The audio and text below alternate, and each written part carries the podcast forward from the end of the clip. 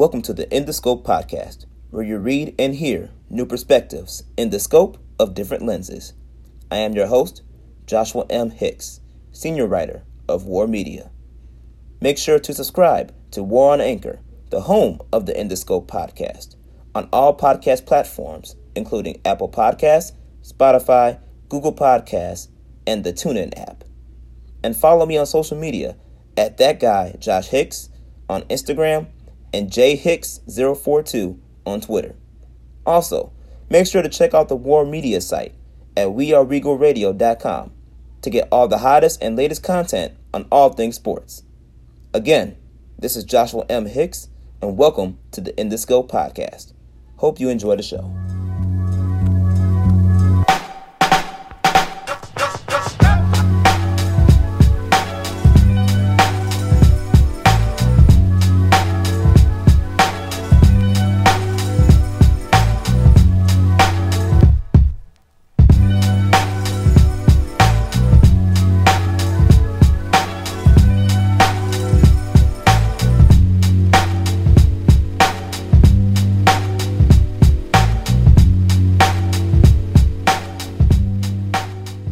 Everybody? Welcome to the In the Scope podcast. I am your host, Joshua M. Hicks, senior writer for WARR Media, and I have a very special guest of mine. She's a freelance reporter, and she is doing major things covering the NBA and the bubble itself.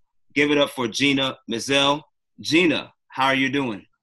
I'm good, hanging in there like I think all of us are during these very crazy times. But yeah, doing well, enjoying watching the playoffs, and and happy to be talking with you today.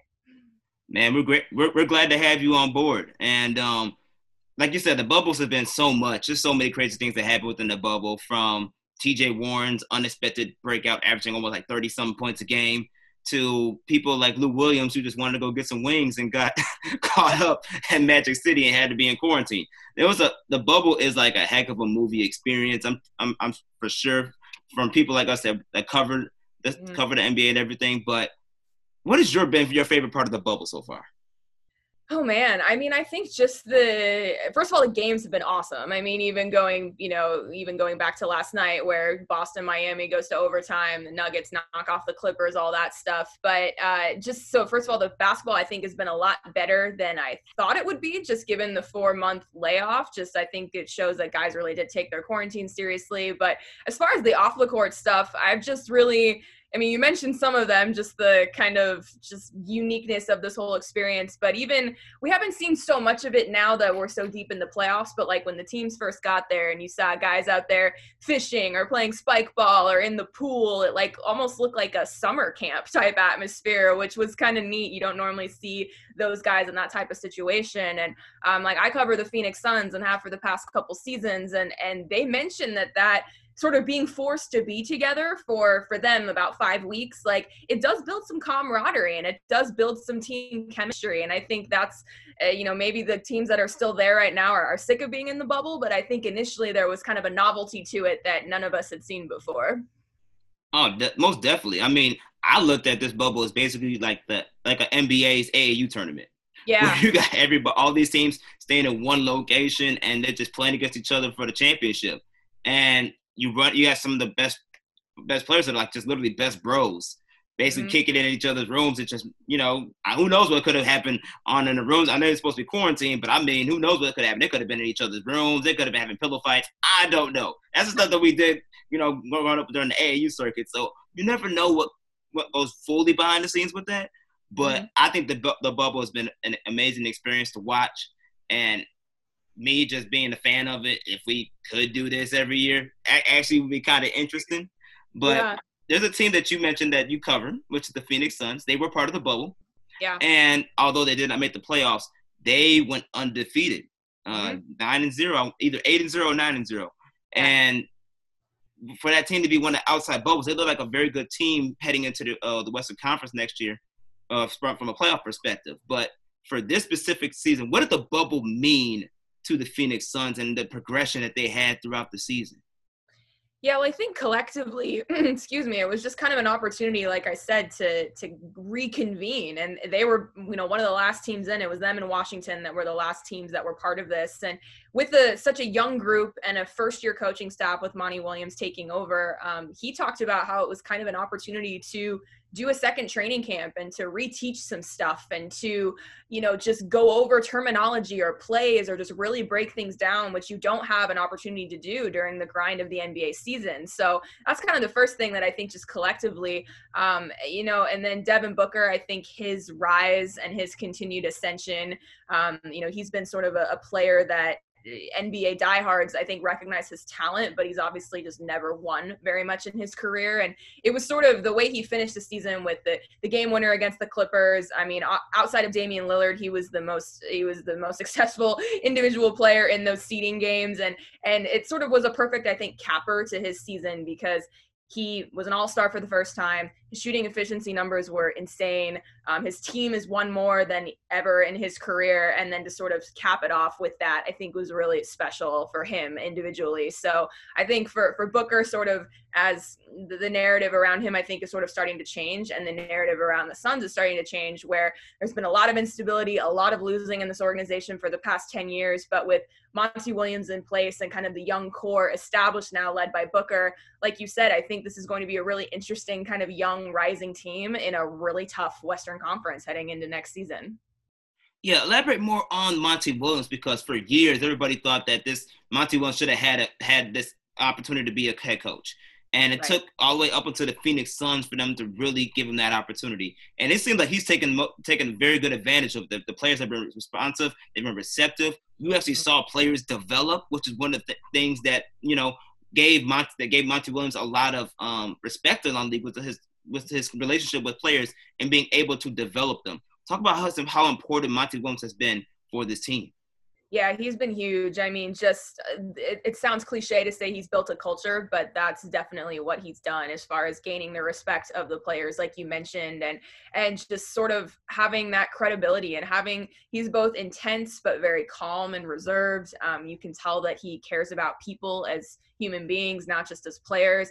And, and, there's a strong relationship with him too, with James Jones, the new general manager here, where they only spent one season together in Portland when Monty was an assistant up there and James Jones was a player. But from that relationship, they sort of have come back together, and you can just tell there's very much an alignment between the two of them and between the front office and the coaching staff which again i don't necessarily think that was the case here for a lot of the past decade ever since you know steve nash left and so um, no his his impact, his influence on this team has been pretty tremendous. Um, you can just see it in the way he carries himself, in the way he speaks publicly, in the way he talks to his players, and in the way that players talk about him.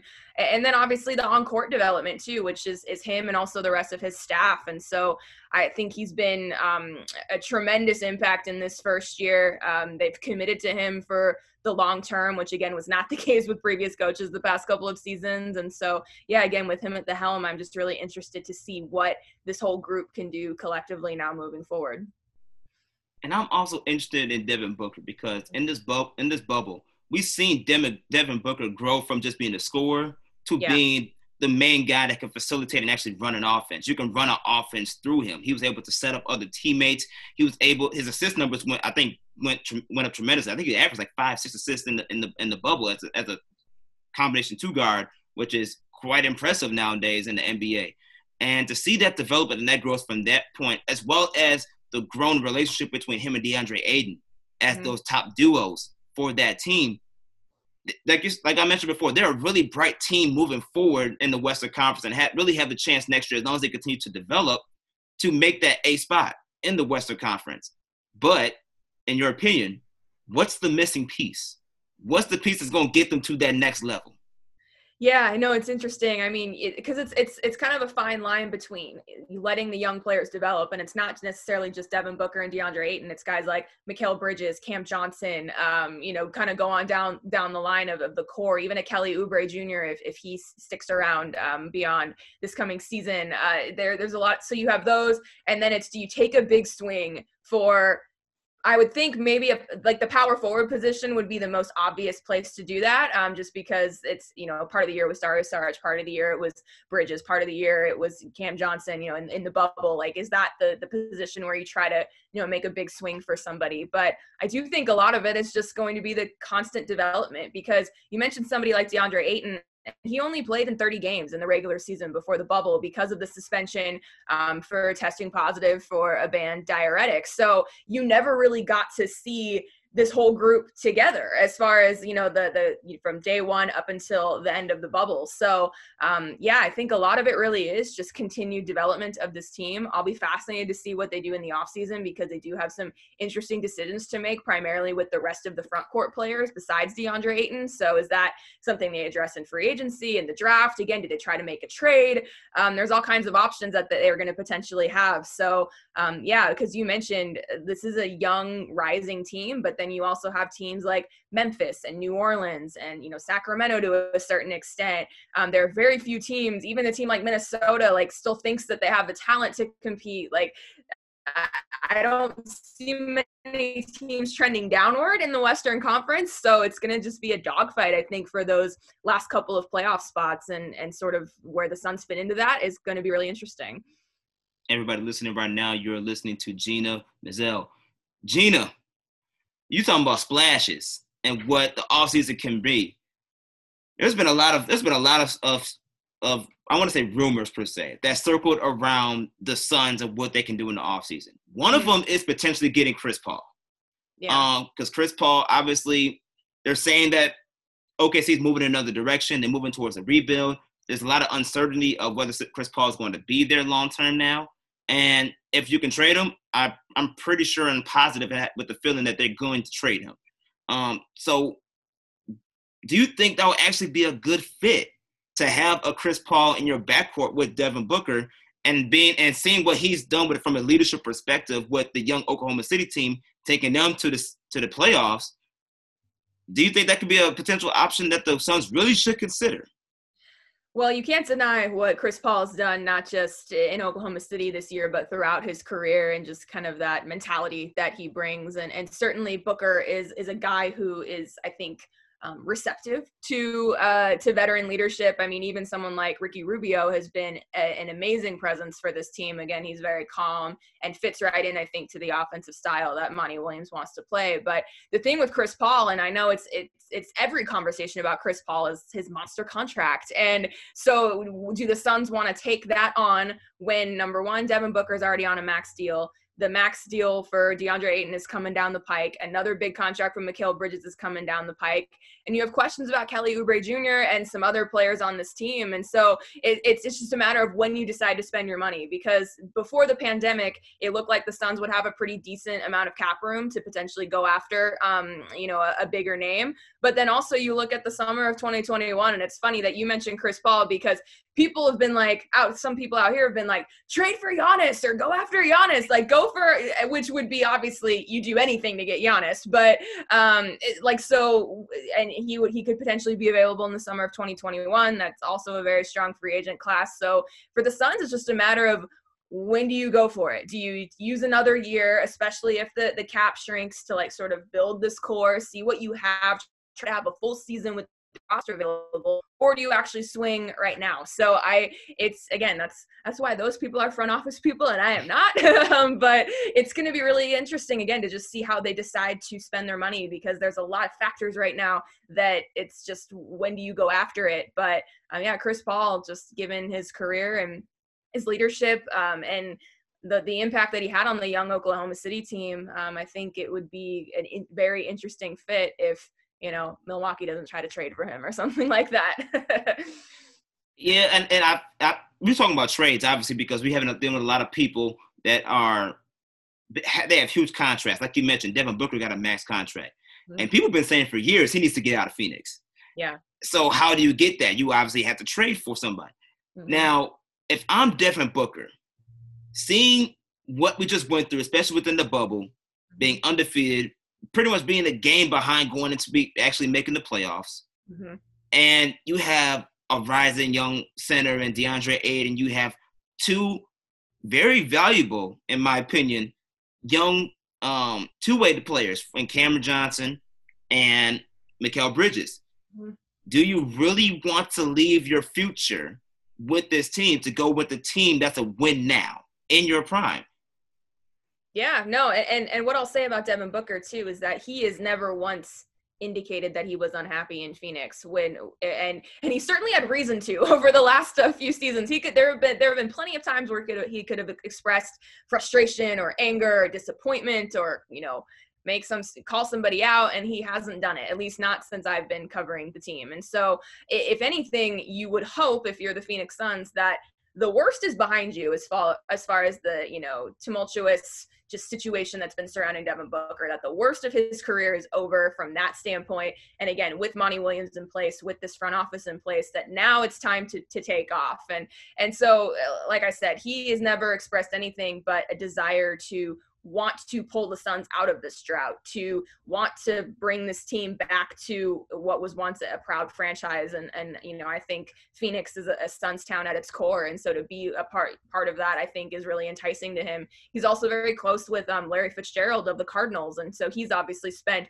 his entire career in Arizona. And you know, they went to the Super Bowl once, but they've also had a lot of down years, and I think he respects the the kind of city icon that Larry has become here. So again, I know it's and and it makes sense given this player empowerment era we're in, especially when things happen like last summer where nobody even knew that Paul George was unhappy and suddenly he's in LA. And and so I think it makes sense to look at okay, who are the who are the players that are not in the best situations that might want to, you know, up what what's what's happening with them and Booker's an easy target or an easy person to pull from that, but at this point, like you said, now there's actually some trajectory and there's some positive juice around this team. And so I'd be really surprised if he came out and said, "Actually, I want to leave now," because it's like you want to leave now after after everything that this, he's been through in his career. So um, yeah, again, people's minds change, situations change, and I'm not gonna sit here and declare that Devin Booker is gonna be a, a, lifer in Phoenix, but at least at this point, he's never said anything otherwise than he wants to be here, and I think now he's in the best situation with this franchise than he's been in his whole career.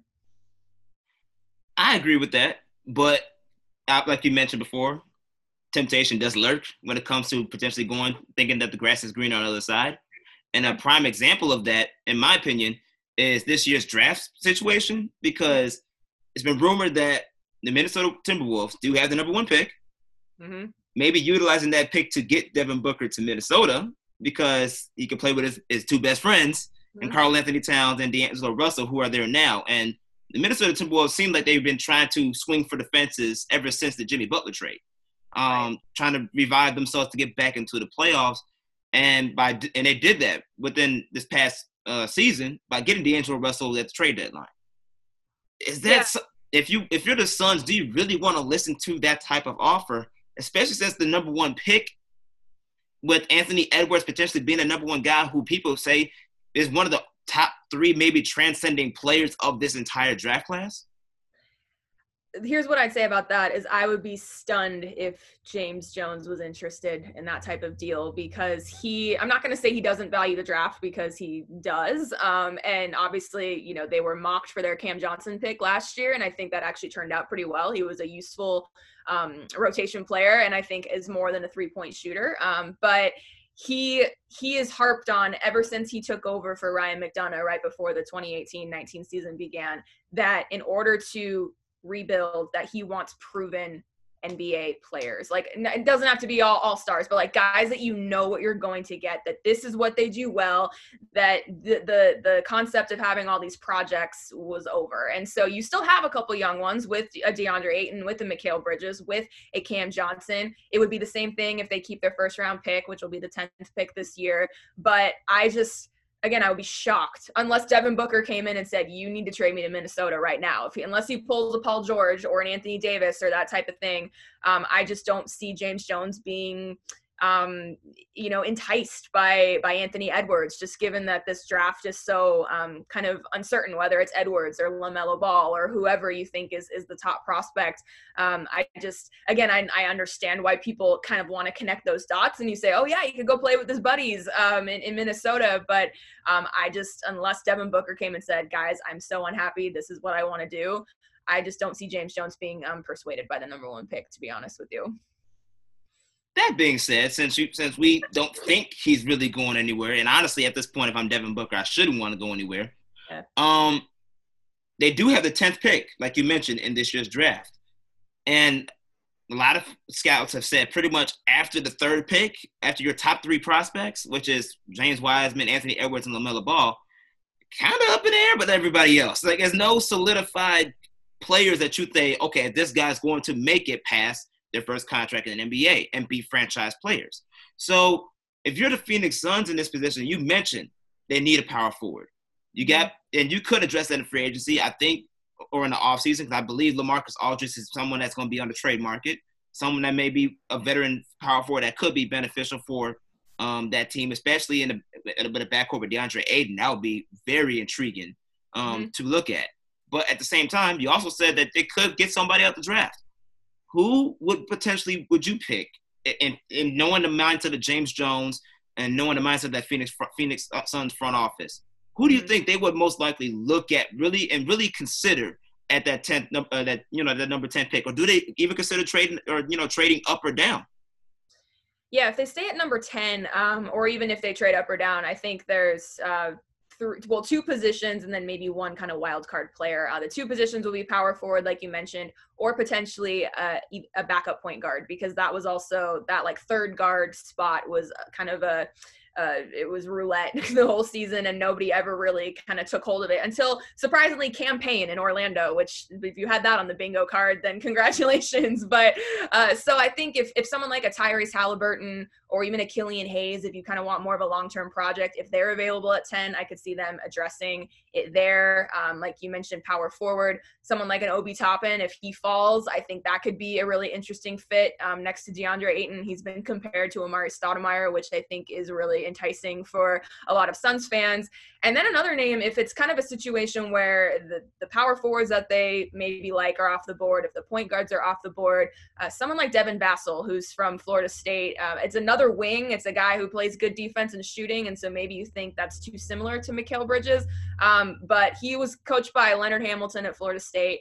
Um, he was uh, James Jones's coach at Miami, so there's a very clear connection there, which was the case last year in the draft. Cam Johnson and Jeff Bower, kind of the second in command in the front office, they knew each other from when Cam was in high school, and so they're very much big on. You can tell that personal connection that people that they again you kind of know what you're going to get. So if i were to look at kind of some options it would be either a, a power forward someone like an obi toppin maybe an okongwu the kid from usc um, a point guard whether it's kind of a plug and play guy like halliburton or maybe a longer term prospect or project like killian hayes or you know someone like a devin vassell who would be sort of the best player available but somebody that um, you know james jones sort of has a connection to and probably has all kinds of intel on already just given uh, the relationship he still has with leonard hamilton everybody listening right now, you're listening to Gina Mizell.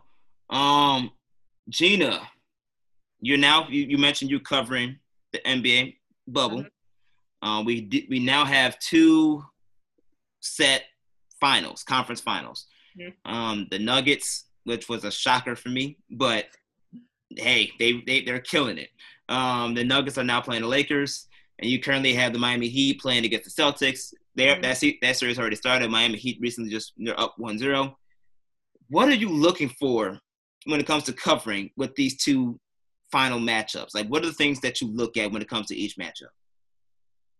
Yeah, well, I mean, again, I think we we expected or thought there was a chance for some unpredictability in these playoffs, just given the long layoff, and that guys have said that this basically feels like a whole new season, and so we've seen that for sure so far with the Bucks and the Clippers getting knocked out before the conference finals. I don't think any of us would have projected both of those teams to be gone at this point. So, um, you know, that that makes it fun. That's been made made it really entertaining, and so you look at a team like Miami, and when I look initially, Boston Miami, who would I pick? Probably Boston, but I'm like, why am I still I'm still doubting Miami for some reason. Why am I doing that based on what they've done so far in these playoffs and what Jimmy Butler can do and, and Bam and just that whole crew, Erik Spoelstra. I mean, like why would you count them out? And then on the Western side, um, you know, obviously the, the narratives around the Lakers are, are so apparent, but um, I covered the Denver Nuggets for the Denver Post in 2017, 2018, and that was the year before they made the playoffs when they went on a six game winning streak at the very end of the season. They played that last regular season game in Minnesota. It was like a winner take all, you know, winner goes to the playoffs, loser goes home. And so to see that team continue to evolve and to continue to blossom and what Nikola Jokic has become, what Jamal Murray has become, what some of those role players that they have have evolved into. Um, and to see Michael Malone as a head coach continue to sort of motivate this team. I mean, it's been really cool just because I, I sort of feel like I saw the the beginning of this. And did I expect them to win Game Seven or to come back from a three to one deficit twice in the same playoffs? Absolutely not. But um, they're just playing with no fear right now, and they, they they're playing like the team that everybody knows that no one's giving them a chance and didn't give them a chance against the Clippers, aren't going to give them a chance against the Lakers. But um, they're still kind of a, a, younger group that they're just sort of going out there and playing the way that they know how to play. And, and that's been really really fun to watch and so i'm i'm looking forward to that series. Um, i would certainly I, I'll, I'll, doubt them again. I'll say i would pick the lakers to win that series but who knows? I mean it's going to be really interesting. But yeah these playoff games have been super entertaining. I've loved watching it. Um, it's now weird having games or nights where there are no games now that we're down to these you know two series and and it's like every night i'm just ready to watch something new. So um, yeah i can't wait to see how both of these series unfold moving forward. Who are you predicting to win the finals um, I mean, I'll go with the Lakers. Uh, now, again, now that the Bucks and the, the Clippers are out of it, but uh, it just again, I because again, even if the Lakers, like, let's say they come out and they lose Game One, well, they've done that in their first two series, so I'm not ready to count them out, and they've just come out and then just bulldozed uh, the the Blazers and the Rockets. So I, I, still think they're the best team and have really been able to kind of turn it on when they've needed to. And it's hard to count out LeBron and anything in life. And so I'll still go with them, but uh, nothing would surprise me at this point. We'll put it that way. And as long as the basketball is entertaining, um, I'm good with that. I hear you. I feel you on that. Uh, I have to ask you this question though, because you mentioned that you were you were with the Denver Post, uh, Denver Post when you was covering the Denver Nuggets in 2017 and 2018. The Bulls got a Denver guy in Arturas Karnisovas. Yeah. He's running the show up here in Chicago. You know, we're we're, we're Chi-Town people up here. I'm Chi-Town, so we got to we got to rep the bull, talk the Bulls a little bit. Yeah. And um, the fact that we call him AK for short, that AK is here now, and there's speculation that you know he's potentially going to potentially hire Wes Unseld who was part of that Denver staff. Yep. Um, talk about how good of a hire that would be for the Bulls, and how that the, that tandem of Mark Ever, uh, Marc Eversley, who's now the new GM of the Bulls, um, AK Arturas Karnisovas, and having Wes Unseld Jr. as your head coach. Where does that direction take you? How much of a impact will this have on the Bulls and moving forward, coming from the whole abysmal front office we had when Gar, with, you know, Gar Forman and John Paxson? Yeah, yeah. No, I mean, it would definitely be a fresh outlook, which it already is with Arturas there. Um, but you know, Wes Unseld is a guy that, I mean, Michael Malone said it after game seven, like this guy should be a head coach. And he's been sort of their defensive coordinator and, and really coming up schematically with a lot of stuff, um, you know, over the past few seasons. And I, I, really like Wes as, as a person. He's very sharp. He's very personable. Um, I know that players really like him. And he's also a guy that I remember two years ago, um, Michael Malone was suspended for a game because he went off on the refs, or I can't remember exactly what happened, but um, Unseld was took over in that game. So I've seen him coach one game as a head coach in, in my life, um, but I think he's ready for that opportunity. I mean, he's interviewed for jobs before. Um, I know he interviewed for the Cleveland job last year before it went to John Beilein, and I'm sure there maybe have been others that I'm, I'm not thinking of or can't think of off the top of my head right now. But um, I, that would make a lot of sense just because, again, we've talked so much about the connections on the Suns, but with AK, with Wes Unseld, I think that would be a really interesting um, hired for a young Bulls team that uh, is is also, like you said, trying to pull itself out of one era and push into another. But um, no, I, I, I like Arturas as well. Um, he's very he's very reserved, like which is really interesting because Tim Connelly, the the president of the Nuggets and kind of their primary front office decision maker, he's very gregarious, he's very outgoing, he's very personable, and then Arturas is like very stoic, which I'm sure you've seen just in hearing him speak uh, it, since he's come to Chicago. But very smart, has amazing connections overseas, obviously, and just is very, very, very well respected, not just in the NBA, but around the world as far as basketball is concerned. He has so much experience with the league office, with, you know, team front offices, and just all over the place. So um, I thought that was a great hire when Chicago made that hire. Again, AK has been a guy that he's been ready for this for a couple of seasons and just, you know, hasn't necessarily found the right opportunity. But um, no, I, I wrote a a big profile piece on him while I was in Denver. And one of the craziest leads I've ever had to a story as far as how I started it off when he came over to the United States to play for Seton Hall. In order to come play college basketball, he had to get this c- permission of the KGB. And I had to, and that was just like blew my mind. That I'm like, okay, I'm leading a story in at that point, like 2019, with um, you know, Arturas Karnisovas, you know, waiting for the KGB to say, yes, you can go play college basketball in the United States because we are not worried about you defecting from, you know, the USSR. so it's crazy, but that's, yeah, he's had quite the life in basketball, and I think he'll do um, a really nice job in Chicago. That's crazy. That's yeah. really crazy to think about. But my, my biggest concern as someone that co- that helps cover the NBA and the Bulls, and, and as a fan as well, is the fact that as we move toward this new direction and we continue to build and develop the staff and the culture that we want, Chicago, Chicago, we live off stars. We, we need superstars. We need all stars, superstar talent to help bring the Bulls back to relevancy to the point where, you know, we were the Bulls of old. I mean, you're talking about MJ as arguably the GOAT that brought us six titles. Mm-hmm. So we need to we need to thrive off of we thrive off of superstars. And my question is, do you believe Wes Unseld Jr., if he's hired as the Bulls coach, because he hasn't hired yet, but he's been rumored as the lead candidate, do you believe that he is a good coach that players will actually want to come play for? Yeah, that's that's a great question because I mean, it's yeah, it's like you've got everything else there as far as the history, as far as the city. I mean, people love even in the dead of winter, it's like we all love coming to Chicago every season. Like that's that's a given. So, um, but also you need someone to coach the roster that you have too. And so with with the group that they've got with you know Zach LaVine and Lauri and if he gets healthy and Coby White and sort of moving forward with this group, I, I think it, it, makes sense why, again, someone that you're comfortable with and somebody that you know has had experience building a program too, or helping build a program with this this Denver Nuggets franchise that he's been with for the past few years. So yeah, I understand the the, the want or the desire to attract superstars, but also if the team is good and the situation is good, I think that's going to be a natural, um, you know, recruiting tool as well. Like I, I think you want to go with that and and be with or have a coach that's going to coach your group well and bring it along the way you want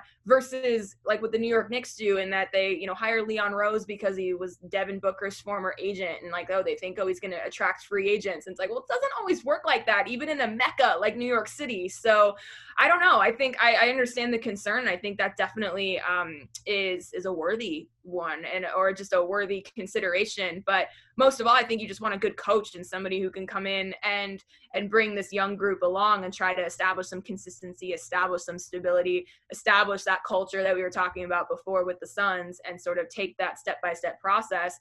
And if it's a good environment people know that and people will be able to you know see that. So i think that would be a good first step um, but certainly I understand why the desire for superstars is, is high in a, in a city like chicago. Well chicago fans you hear it first in ak we trust yeah in ak we trust gina what you got coming up next Oh man, so I am continuing to freelance like crazy. Um, I will be covering these playoffs for a couple of different outlets, um, and then I also have started my own newsletter and website that is specifically covering the Sun. June did it all through the bubble. We'll continue to do it throughout the off season. It's called Valley Tales at or dot substack.com. Um, it's a playoff of the the Suns call themselves the Valley Boys, so these are the Valley tales about the Valley Boys. But that's uh, one primary spot, um, and and yeah, just uh, continuing to follow these playoffs, just like uh, all of us are right now. Okay, everybody go. Everybody follow Gina Mizell, Valley Tales. Mm-hmm. That's where she. That's where she's doing all, all her her good her good work. And where can they find you on social media? Yeah, it's just my first name and my last name. So G I N A M I Z E L L. And yeah, posting there all the time, all my work, um, some fun shenanigans when while we're watching games, all that good stuff. So that's always a good place to go to to find all my stuff. Everybody follow Gina Mizell. She's the real deal. And, and if you and also follow me on social media at that guy Josh Hicks on Instagram and on Twitter at jhicks042. Gina, thank you so much for hopping on the In the Scope podcast. I really appreciate it. Love to have you come back, talk more NBA and all the great things you're doing in your life. And th- just thank you so much. We look forward to having you come on again. No problem. It was great to talk to you, and I look forward to coming back. All right. You have a good one. You too.